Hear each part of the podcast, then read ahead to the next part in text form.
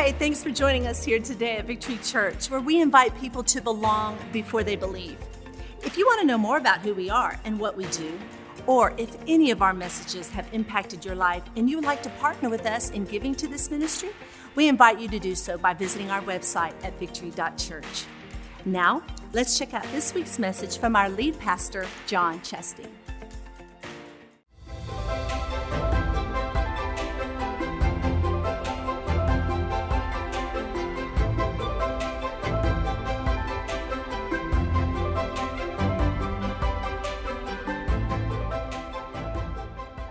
Good morning to the Victory Church family. I'm so excited to be uh, back in the pulpit this week.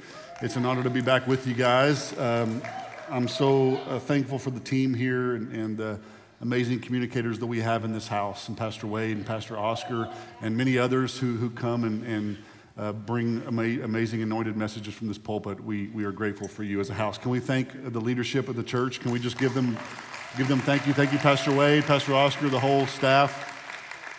All right, turn in your Bibles to uh, a couple of verses, a couple of, couple of chapters, a couple of different places in the Bible. I'm going to test your skills today. Uh, these are pretty close to each other if you got a paper Bible. So turn to 2 Kings. You can flip over to 2 Kings chapter 18. And then if you want to put a pin in it, put, a, put, a, put your hand there and flip over to um, 2 Chronicles 32. We're going to camp out on both of these today. So um, we're becoming sons and daughters. We've always been sons and daughters, but we're starting to behave like it, and we're starting to recognize it, and we're starting to realize that we're not orphans, that we're sons and daughters. So, what I want to talk to you about today is something that, if we're not careful, if we behave like orphans, there may be something that God is wanting to use in our life with intentionality and with purpose. And if we behave as orphans, we'll miss it because it's something that's very difficult to walk through. It's something that's a challenge to walk through as believers. And I want to talk to you about something this morning that maybe you've never really heard a sermon on before, because a lot of times we preachers talk to you all the time about how you should hear from the Lord and hear from the Lord and hear from the Lord and hear from the Lord. And you should, and you should seek, seek to hear from the Lord. But I'm here, I came today to talk to you about what do we do when God's silent? Um, there's this, this, this thing called the silence of the Lord. And maybe you're thinking, well, wait a minute, that, that's weird. Why, why are we going to talk about God being silent? And now you have God's word. Always keep this in mind. So if you read God's word, He is speaking to you. He is available to speak to you anytime you'll crack the book and read it. But I'm talking about those times where, where it seems like your prayers hit the ceiling and come back down. And the times where you, you you, you all know the times in life where you feel like God's just right there. And you're getting words, you're getting scriptures, you're getting things that just pop off the page at you and everything. And then there's seasons of life where things just seem dry, and you read the Bible and nothing jumps out at you. And, and no one's coming up to you to encourage you. No one's coming up to you and saying, I feel like the Lord's saying this to you. And, and you don't even sense the Holy Spirit of the Lord speaking to your, your heart. And what do we do in, in these seasons? So I want to talk to you about that subject. I want to, the title of my message is God, why are you silent? And, and I want to pastor a real church where we talk about real things and we don't just um, pretend like everything's roses and everything's great. Let's talk about the real times in life. And if you're the person that's like, well, God talks to me every day, well, then you get a week off. you just get to sit back and chill and polish your halo while we all try to figure out what it's like to walk through difficult seasons. So, what I want to talk to you about today is, is this subject. So, you, you've got these passages. Before I read them, I want to talk to you about who this is. This is Hezekiah. So, Hezekiah was the 13th successor to David. He was the reigning uh, king over Judah's southern kingdom. He reigned for 29 years around, you know, he reigned from approximately from 2015 BC to 686 BC. Um, the Bible says that he did what was right in the Lord's eyes. Now, if you read these, these portions of scripture, it'll go king after king after king, and almost all of them say he did not do what was right in the Lord's eyes. He did not, he did not remove the high places. He did not smash the sacred stones and cut down the Asherah poles. But this, this, this man, Hezekiah, he was a man after God's own heart, similar to David. I want to show this to you in 2 Kings chapter 18. I'm going to pick up in verse 5. It says Hezekiah trusted in the Lord and the God of Israel, and there was no one like him among all the kings of Judah, either before him or after him. It says a lot. And he held fast to the Lord and did not stop following him. He kept the commands the Lord had given Moses. Now, watch verse 7. And the Lord was with him, and he was successful in whatever he undertook. That's favor. Uh, I'll take some of that. Now, if you if you saved Second Chronicles, flip over to Second Chronicles. I want to show you another kind of a portion, here that's talking about Hezekiah in chapter 32. Uh, in chapter 32, skip down to verse 27. It says Hezekiah was very wealthy and highly honored. He built special treasury buildings for his silver, gold, precious stones, and spices, and for his shields and other valuable items. He also constructed many storehouses for his grain, new wine, and olive oil. And he made many stalls for his cattle and pens, for his flocks and his sheep and his goats. And he built many towns and acquired vast flocks and herds, for God had given him great wealth. Verse 30 He blocked up this, the upper spring of Gihon and brought the water down through the tunnel to the west of the city of David. If you go there today, you can see this actual tunnel, Hezekiah's tunnel, where he built this shaft, this water shaft. And so he succeeded in everything he did. So Second Chronicles paints it the same way. And what I'm trying to paint for you is this is a man who did it right. I'm not saying he was perfect, but when they decided to write and tell his story, they said that there had never, never been a king before him nor after him that ever did it as good as he did. That's, that's a pretty big deal. Now I want you to read verse 31 because verse 31 says, However, when ambassadors arrived from Babylon to ask about the remarkable events that he had taken place in the land, watch this, God withdrew from Hezekiah in order to test him and to see what was really in his heart. We all experience seasons of life where it feels like God has withdrew from us. Uh, seasons of life where it seems as though God has forgotten about you, or maybe He's so busy with all of the other people on earth, He's over here dealing with somebody else, and He's going to come back eventually, and you remind you that He's with you. There, there's just these seasons of life, and there's, there's seasons of life where you just feel like you're waiting on a word. Like you just need the Lord to speak. And for some reason, it seems like the Lord has just completely locked the vault and He's not speaking to you. And if you're not careful, if you behave like an orphan and if you think like an orphan, you will see it as rejection. And it can actually grow bitterness in your heart. And it can actually grow uh, seeds in your heart that will actually harm you. But I want to, we're learning how to think like sons and daughters. And so, what I want to do is, I want to show you through the scriptures here through, through some of these scriptures that there is moments throughout scripture where God is silent. Okay? Now think about Elijah. He, God sends Elijah to the brook. Remember this story? Sends him to the brook, and he basically says, I want you to stay right here, and I'm going to send ravens to feed you, and you can drink from this brook.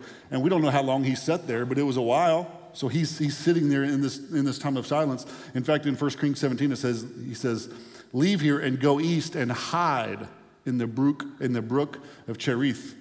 So he said, I want you to go hide. And enter into this season of, of, of silence. Elijah understood silence. He understood uh, because he thought that God was speaking through the earthquake and the wind and the fire, but God really wanted to come and speak to him. So he had to wait through the storms of the earthquake, the wind, and the fire to hear a gentle whisper. And Maybe, maybe you're in a season right now where you can relate to that because you're waiting on a whisper. You just need God, just like you're so in tune because you're like, I can't hear anything. And so I need to lean in and you're like, Lord, just a whisper will do. Just a, just a confirmation will do. Just anything that you can do will do, Lord. David was anointed king and had to go back and sit with the sheep in silence. Sheep don't talk. David probably thought he was going crazy. The sheep probably thought David was crazy because David's like talking, and the sheep are like, Who is this guy? What's wrong with this guy? So he's sitting in this field in silence, waiting on God. Abraham experienced this twice. Now, you think God's been silent to you. Two times in, David's life, in Abraham's life was God silent. Once he didn't hear from the Lord for 10 years. Another time he didn't hear from the Lord for 13 years. He got a promise from the Lord, silence. Silence. Um, Isaiah, one of the greatest prophets, he wrote, he wrote this in Isaiah 64. He said, You have hidden your face from us. There's times through the psalm, through Isaiah, that you'll hear the author scribe these pains, these feelings of loneliness, of despair. God, where are you? Why have you abandoned me? Why are you not speaking to me? In Psalm 74 9, it says, We are given no signs from God, no prophets are left, and none of us know how long this will be.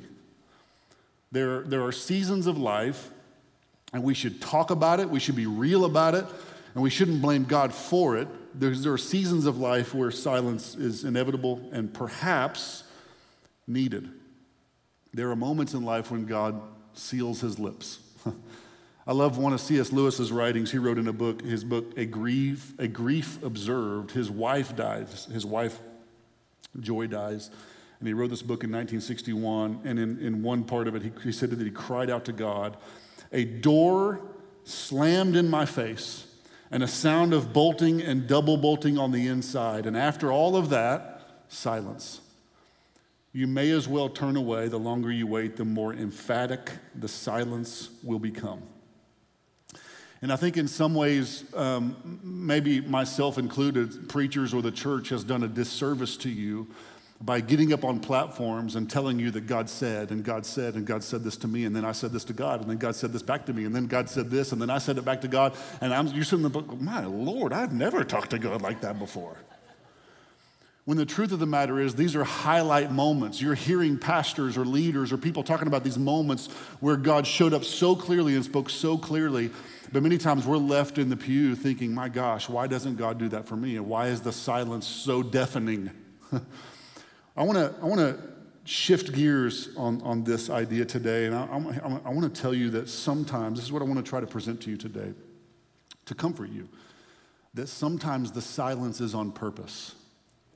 Okay, and that's what I want to try to paint to you and use the scriptures to do so, because I believe that sometimes God speaks the loudest with silence. Silence. Um, is it possible that the silence is strategy. Is it possible that maybe God uses seasons of silence strategically in our life? And that's what I want to present to you today and try to walk you through some of these things. So, three possibilities. I'm just saying these are possibilities. If you're in a season where you feel like God is silent, you feel like you're in a wilderness season where you need a word from the Lord, you are waiting on a whisper from the Lord, but it seems as though God is silent, I hope to bring you hope today by showing you that there's three possibilities of ways or, or, or, purposes that God would use silence in our life. Okay, you ready for number one? If you're writing down, taking notes, write this down. Many times God's silence prompts mankind's searching. Many times silence is what it takes to prompt us to begin to search. If, if my kids are crying out for me in the other room, uh, Sometimes I don't like to yell across the house, so I'll just remain silent. And if I remain silent long enough, they'll come looking for me. the screaming didn't work, and they're like, well, my gosh, where is he? Where is he? They had lost sight that I had left the room, maybe on purpose to get their attention. And maybe I wasn't hollering back at them across the house because I wanted them to see, search me out. I wanted them to come find me. Um, if you ever go to a library and you start try to start talking, somebody's going to go shh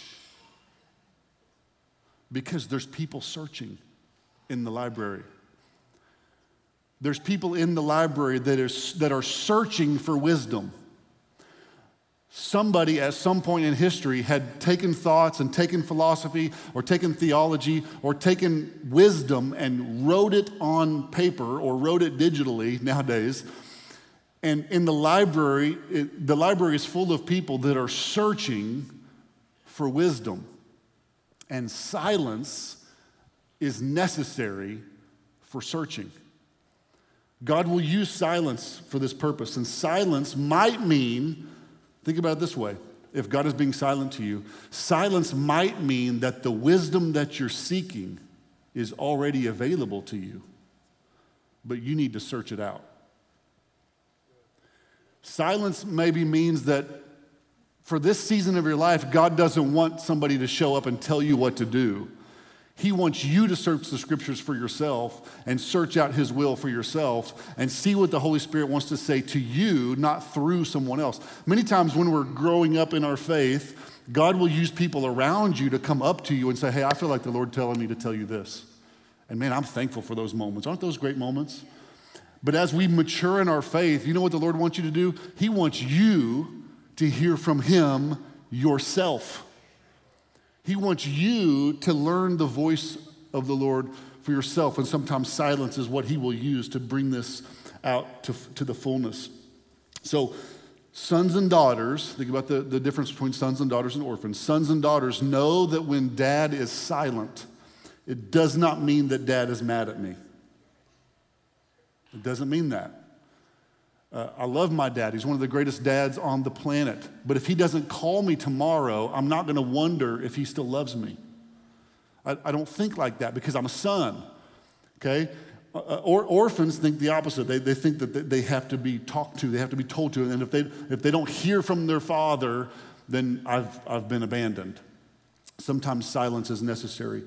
And when, when the rain is lacking, uh, maybe I need to send my roots out deeper.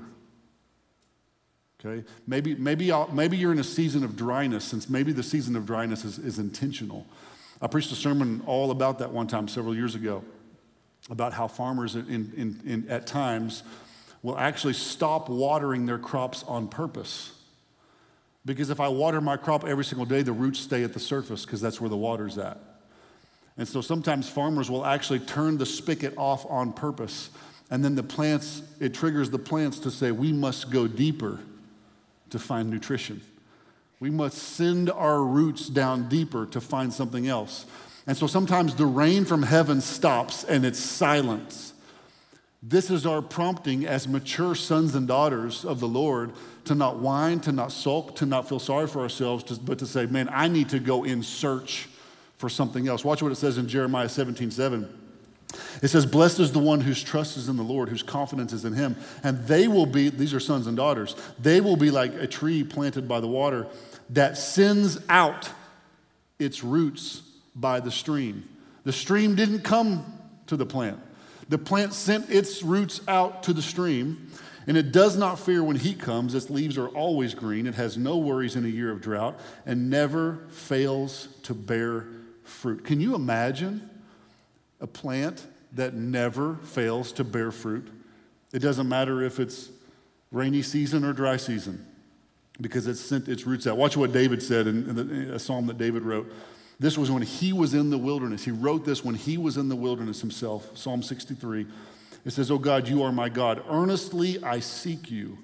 My soul thirsts for you. My flesh faints for you as in a dry and weary land where there is no water. In Deuteronomy chapter 4, the Lord gave this promise to the Israelites. He says, When you're exiled, if you ever become exiled from your promised land, it says, But from there, from exile, from the weariness, from the wilderness, you will seek the Lord your God and you will find him if you search after him with all your heart and with all your soul. Hebrews 11:6 says, "But without faith it is impossible to please him. For he who comes to God must believe that he is, now watch this, and that he is a rewarder of those who diligently seek him. It does not say that he is a rewarder of those who diligently feel for him. It, doesn't even say that he's a rewarder of those who hear from him. Hearing God, he, he's not, that's, God's like, that's not who I'm going to bless. I'm a rewarder of those who seek after me, even when they don't feel like it, even when things are silent, even when nothing, even when it feels as though the speaker from heaven has been shut off. He says, faith is when you can seek me, even when you don't feel me. Faith is can you worship me regardless?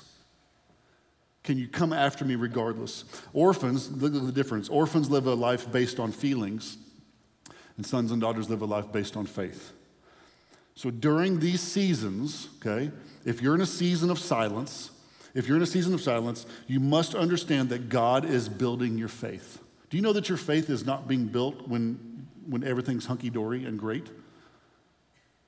Is hunky dory a word? I don't know if that's a word. In Oklahoma, hunky dory is a word if you're watching online from another country. Somebody reached out to me this past week from Switzerland. They were watching online in Switzerland. If you're in Switzerland right now, hunky dory is a word in, in America. So, so look at this difference. Faith flourishes when feelings fail, and feelings flourish when faith fails. If, if, you, if your feelings are on hyperdrive right now, your faith is failing you. This is an interesting difference. There's a lot of scriptures. Um, Jesus talks about the bread of life and those who hunger and thirst, and a lot of these kind of these metaphors or symbolisms of physical hunger versus spiritual hungry, hunger. But there's some interesting differences uh, between the two. Did you know that you get physically hungry when you don't eat, right? I would almost argue that you, you get more hungry spiritually when you do eat the more you the more you search out the lord the more your hunger will actually grow. If you're not eating spiritual food then you lose your appetite you lose your hunger. So so what do we do when god is silent? We have to move past our feelings and step out in faith and say god i'm gonna i'm gonna lean in i'm gonna lean into worship i'm gonna lean into your word i'm gonna lean into more time in prayer when i feel like doing less time in prayer because I'm yelling out for dad, but he's not answering me. And so I'm going to come find you. I'm going to seek you out. So, so don't attach your faith to your feelings, okay? So, so that's the first one. If, if, you're, if you're feeling like God is silent to you, I want to encourage you to search. The second thing is this keep in mind, okay, uh, in the school's classroom and in God's classroom, silence may mean that you're taking a test. Now, in school, if you are, are taking a test, the teacher is not talking. Have you ever noticed that before? Now, you'll go through weeks where the teacher is standing up in front of the class and saying, Don't forget this. Listen up, class. This is going to be on the test. You better remember this. You better take notes. Are you listening to me?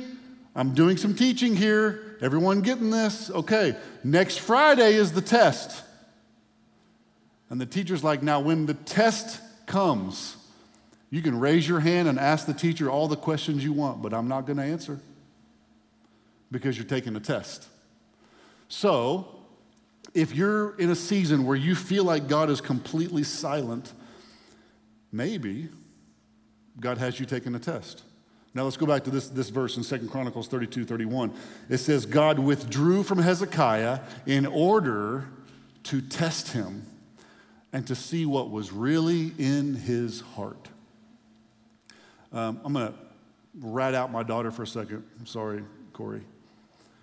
The other day I caught her um, kind of just Googling answers for a study guide, which, can I just say, if you can't pass school right now with Google, my gosh. Y'all remember when you couldn't Google the answer and you couldn't FaceTime your friend? Like there was no, you couldn't text your friend and say, hey, what's number six? You know, you, you just had to fail, is what you had to do. And so she said, like, Dad, it's just a study guide. And I'm thinking, yeah, but if you don't learn it for yourself, you'll fail the test, right? So this says that God withdrew from Hezekiah, not because he didn't love him, because he wanted him to take a test so that he could see what was in Hezekiah's heart. Have you really learned this stuff or are you just faking it? Are you really generous or are you just programmed to be generous? What, what's really in your heart? I want, I just want to do a test. Now, here's the good part, okay? Everyone freaks out. They're like, oh my gosh, God's testing me. Here's the cool part about our teacher you can take the retest as many times as you want to. It doesn't mean you fail, it just means you get to take the test again. You know, my, my, my, uh, my daughter will, will, will need to go back to the teacher and say, okay, you can take the test again, but only once. And the best you can do is an 80%. So if you get 100%, it's really only an 80%. Our teacher is so much more gracious than that. He's like, listen, you can take this test a thousand times if you want to, and my love for you is the same no matter how many times you take it. And you're going to spend eternity with, in heaven with me no matter how many times you fail this test. Don't worry about it. But, but if you're going through a season where God is silent, maybe you're taking a test. If you walk up to a classroom door, there might be a, a sign hanging on the door that says, shh, testing in progress testing in progress. Maybe God is, is, is taking us through a test. Now, there's a couple of things to, re- to I want to remind you of while you're taking this test, okay? The first one is this the teacher is still in the room. Okay? Now, if you were taking a test in a classroom and you were physically blind, you might think that the teacher wasn't even in there because the teacher is silent. Okay? Now, when you're taking a test, one of God's tests, you need to keep this in mind. The teacher may be silent, but he has not left you. Just because the teacher is silent does not mean the teacher is absent. And it's the same with God. Just because God, you may be going through a season where it seems like God is silent, you need to know as a son and a daughter, you don't behave like an orphan. Just because God is silent does not mean that God is absent. Jesus said, I will never leave you, I will never forsake you. Never is a pretty important word in this in that. Matthew 123 says the virgin will conceive and give birth to a son and they will call him Emmanuel. You know what that means? It means God with us. The teacher is with us.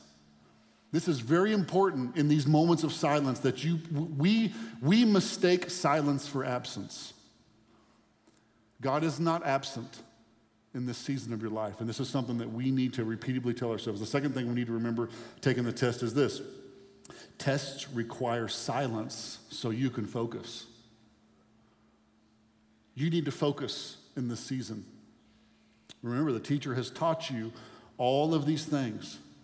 Spent, spent weeks teaching you this. You've been going to church, you've been going to Bible studies, you've been, you've been getting in God's Word for years, many of you. Some of you are new believers, but many of you have been in God's Word for years. You know what you need to do when you're taking a test and you can't find the answer? You need to push back from the table and say, Well, I remember. I, let me focus for a second. I think if I focus on this, I might know the answer. One of the greatest weapons we have, the Bible says that the Holy Spirit will bring all things back to your remembrance. Okay? So when you're going through a test, what you need to do is push back and remember the faithfulness of God. Remember how faithful God has been. Watch what it says in, in Deuteronomy uh, chapter 8, verse 2. It says, Remember Say that word. Say, remember how the Lord your God led you all the way through the wilderness for 40 years to humble and to test you in order to know that what was in your heart, whether or not you would keep his commandments. He said, This is what the author is saying. Remember, you got to remember this. This is the cool thing about the tests that God gives us. They're open book tests. Isn't that cool? Like I, when I was a student, I loved open book tests. If the, if, the, if the teacher was like, okay, guys, it's an open book test and there's no time limit, I'm like, oh, good, I don't need to study for this test then. It's an open book test. God's test for your life is an open book test. There's something called the Bible, and He's like, this has all the answers in it. Here you go. You need to search for the answers instead of waiting for the answers to come to you. It's an open book test. So he wants us to remember. He wants us to go back. He wants us to remember the faithfulness of God. Okay? Now, we remember crazy stuff. We remember stupid stuff, don't we? I don't know. I don't know if this generation will get it, but I'm gonna I'm gonna try it. I've done this before in church, and I, just think it's fun to do to see if if if my church is still hip. Okay. Now finish this phrase. In West Philadelphia, born and raised. See? Yeah, so somebody was like, What? I don't know what that was. Why do we remember that?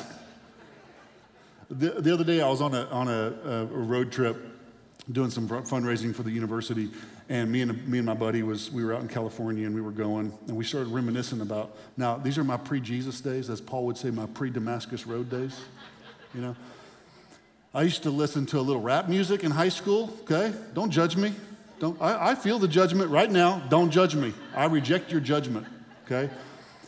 And we were listening to the radio, and this song came on that was not a good song, mind you. And I remembered all the lyrics. I felt like I needed to take a shower after this song came on the radio. And I thought to myself, why does my, I haven't heard that song in 25 years. But I remember every lyric to that song. And sometimes I'm just like, why does my stupid brain remember that, but it doesn't remember the faithfulness of God? Why is this season of life that is so seemingly difficult so difficult? God's never left me. He's never abandoned me. He's always been faithful. He's always been there for me. He's always provided for me. Why am I, why can't I, isn't it funny that we remember the things that we should forget and forget the things that we should remember? And part of taking a test is focusing, remembering. When you go, when you, if you ever go to a golf tournament, and, and you, are going to a PGA, which some of you are like, I'll never do that. It's cool. But if you do, right before they swing, there's this guy, these two or three guys that are standing around the player, and they'll hold up a sign that says, Quiet, shh. He's, he's focusing. She's focusing. Shh. And they're standing over this ball, remembering, okay, left arm straight, bend right arm. You know, they're remembering. When we go through seasons of life where, where, where God seems so silent, this is our prompting as believers to just push back from the test and say, God, what are you trying to say to me? What are, what are my feelings that I'm feeling that I need to reject? What is it that I need to correct inside of me? And remember, this is why when, they, when, when the Israelites got into the promised land, they crossed, the Bible says that they crossed the Jordan River, and the Lord said, Now go back into the river each tribe grab one stone and put it up on your shoulder and bring it back up on the banks in the promised land and stack these rocks up into a monument. Well, what, why would we do that, God? That's weird. So that in future generations, when they see those stacked rocks and say, What does that mean? You will be prompted to remember the faithfulness of God. And the, st- the rocks that I want you to grab are in the very impossible river that I just made a way for you to cross. I want you to grab the rocks from the impossible. The problem is, God is always showing up and doing miracles in our life every single day, but we don't do a good job of picking up rocks and placing memorials to remember the faithfulness of God. So that when the next storm comes, we've forgotten all about the storm that God got us through. And when we're taking tests, we got to remember what God has done for us in the past and the faithfulness of God. We must concentrate. Concentrate. If God's being silent to you, focus. God, what are you trying to say to me? Press into what God is saying to me. Let this silence turn in, let, let this silence turn you to your memory. Let it bring back your memories. Because I bet if you search long enough, you would realize that you shouldn't even be here but for the faithfulness of God. You just survived one of the most difficult years in modern history. And here you are, bruised and battered and scarred, but here you are. The faithfulness of God got you here. Some of you should have gotten a car wreck on the way here, but an angel stepped out in the intersection and did this, and you didn't even know it. You didn't even know it. His faithfulness is there on a continual basis if we just need to remind ourselves that the devil is trying to take you out every single day, and here you sit. Here you sit. He is faithful. He's faithful to us. I love what it says in, in James 1 2. It says, My fellow believers, when it seems as though you're facing nothing but difficulties, see it as an invaluable opportunity to experience the greatest joy that you can. For you know that when your faith is tested, it stirs up in you the power of endurance. And then, as your endurance grows even stronger, it will release perfection into every part of your being until there is nothing missing and nothing lacking. We need to stop worrying about the silence and start remembering the faithfulness. We need to start forgetting our feelings and remembering the faithfulness. And let your faithfulness grow into endurance. You know what endurance means? Endurance means that you could run further today than you ran yesterday. Faithfulness is what gives you endurance. Hardship is what gives you faithfulness, which gives you endurance. That's why James, because this verse I was like, James, you're crazy, dude. Like, why should I have great joy? Because he's put this all together. Uh, if I'm being really brutally honest with you, Michelle and I have been going through a season for probably six months ish, six or eight months, just silence. Silence from the Lord. And we've gone through seasons where it's like the Lord is just bursting with words for us. And she'll come up to me, You got to read this Bible verse. God said this to me. You got to see this. You got to hear the song. You got to just all these seasons of life where it seems like there's just rain pouring down from heaven and it's just been incredible seasons. But for about six months, it's just been like God has been like,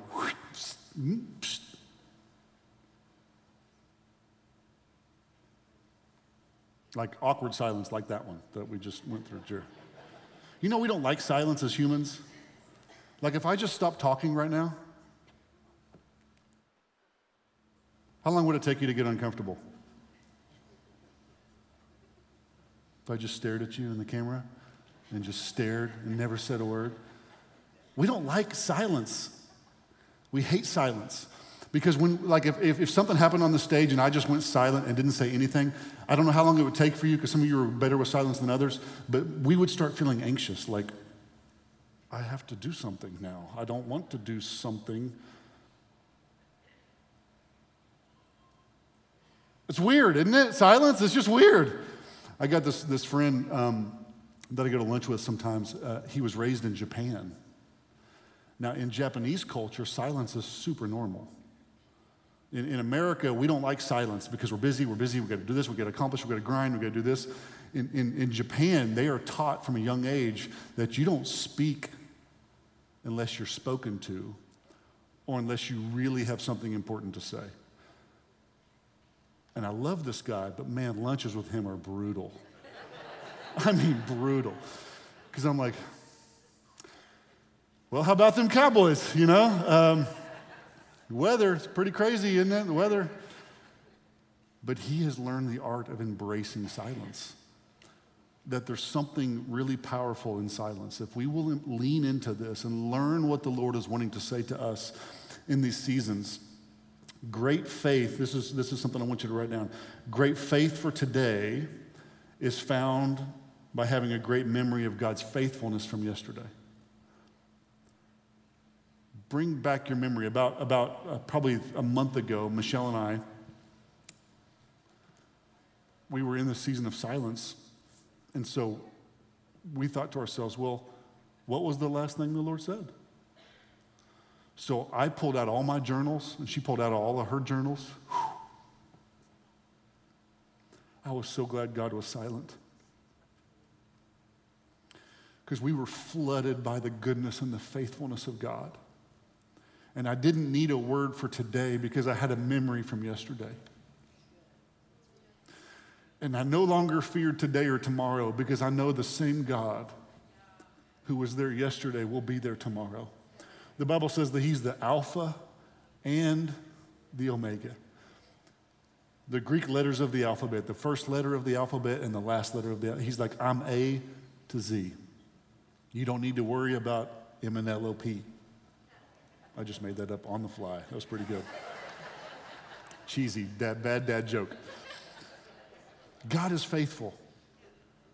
God can get you through this. I love what um, Mother Teresa said this. She said, The fruit of silence is prayer. The fruit of prayer is faith. The fruit of faith is love. The fruit of love is service. And the fruit of service is peace maybe silence is the best thing that God could ever do for you. Maybe a season of silence is exactly what you needed to get you to search out the heart of the Lord, to pass the test that He has you walking through. David overcame Goliath by remembering the faithfulness of God with the bear and the lion. Remember that? He's like, I'm not afraid of this guy because God was helping me with the bear and the lion. No big deal. Jesus overcame the devil in the wilderness by quoting scriptures that he remembered. Now, keep in mind, some of you are just coming into this idea of sonship and daughtership, right? Keep in mind that when Jesus came into his adoption, metaphorically speaking, he was baptized, came out of the water. This says the dove descended from heaven and rested on him, and God said, This is my son. Identity, in whom I'm well pleased. Intimacy. Okay? This is my son. Comes up out of the water. Guess the very next the very next line says, and the Holy Spirit led him to the wilderness. If you're in a season of silence, it might be because you have just come to the realization that you're a son or a daughter, and now you're taking a test. You're taking a test, and God is silent, but it's an open book test. It's an open book test. Let's pass this test. Last but not least, third one, I'll conclude with this. If God is being silent to you, perhaps you're in surgery.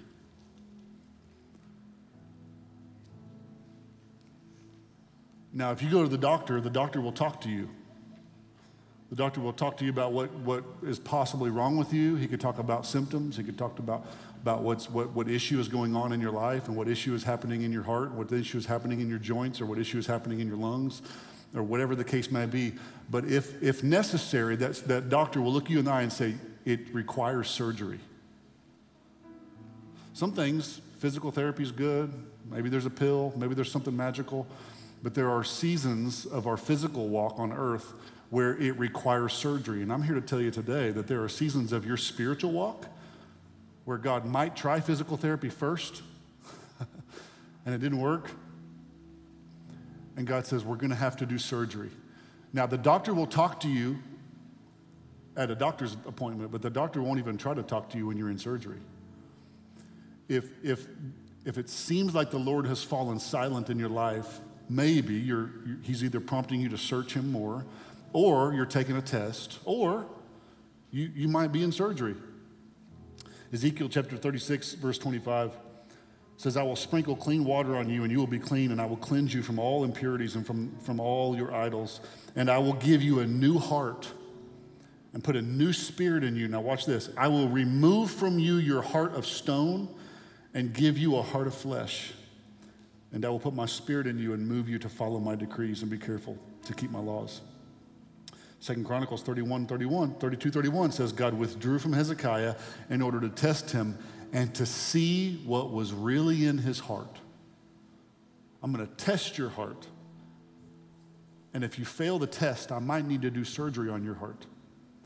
And for some of us, I don't know what battle you're facing or what test that you seem like you take over and over again. Maybe for you, it's forgiveness and God has challenged you to forgive that person over and over and over again, and you try and you fail. And let's, let's just take the test again. Let's take the test again. We may enter a season of life where God's like, we're going to have to do surgery in this, in this situation. If you can't hear the doctor while you're in surgery, you must simply trust the surgeon with the scalpel. He is the great physician, after all. I, I'm, I'm pretty much done. I, I came to tell you that this season of silence that, that you may be, maybe I'm, maybe I'm talking to one person. Maybe this sermon's more for me than anybody else. But what I'm trying to tell you today is if you're in a season where it seems like God is silent, this might be the most important season of your entire life. Because God does his best work in the wilderness. He does his best work in us in the wilderness if we'll lean into these moments and embrace these moments. So, what do we do while we wait? We search. What do we do while we're waiting for a whisper? We search. I'm going to lean in, God. What are you trying to say to me? I'm going to search. It's an open book test. God, I'm going to get into the word. I'm going to listen to worship music when I feel like listening to country music. I'm going to turn off Luke Bryan and I'm going to turn on some Hillsong, right? I'm to lean into something when I don't feel like it. If you don't feel like doing it, that's probably exactly what you need to do. Okay? Let that be your prompt. If you don't feel like opening the word, let that be your prompt to open the word. We're to we're to take the test. We're to embrace the test. We're to pass the test. We're to stop retaking this test over and over again. And we're to remember God, help me remember. What am I missing here? I don't want to take this test again. So, what am I missing? Speak to me. Show me. And the, the third thing is we're going to open our heart for surgery. And I want to give you just a really quick warning, okay? Um, Jesus said these words that I, that I think are so clear, it gives us a sneak peek into the enemy.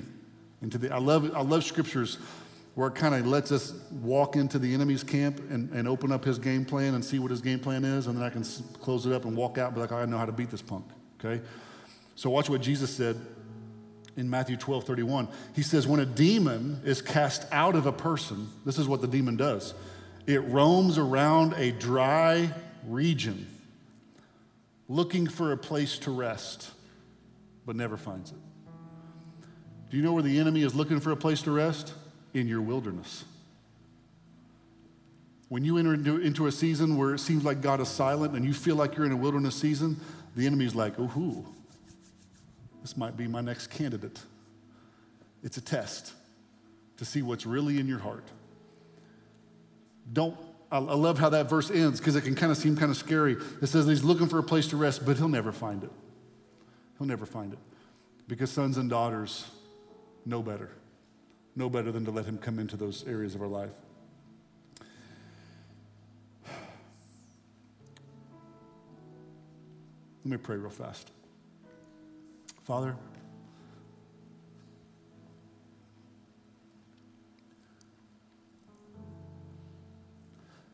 I have more that, that, that I could say, God, but I, I just feel like we need to stop and pause.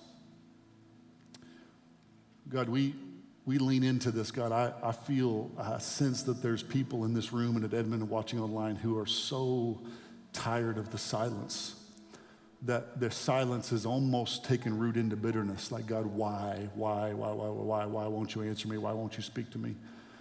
God, I pray that in these moments we would embrace we would embrace the silence, God. We would lean into it to ask the Father, what is it?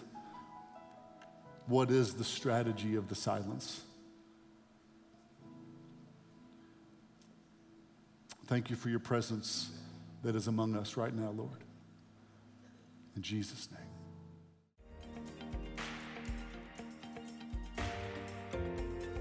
Thank you for joining us here today for this week's message. And here at Victory Church, we are called to equip people to live in His presence, move beyond ourselves, and be transformed. And this can only happen through your radical generosity, your serving, and your prayers. If this message or any of our messages have impacted your life and you would like to partner with us by giving into this ministry, you can do so by visiting our website at victory.church/give. Thank you again for joining us and have a great day.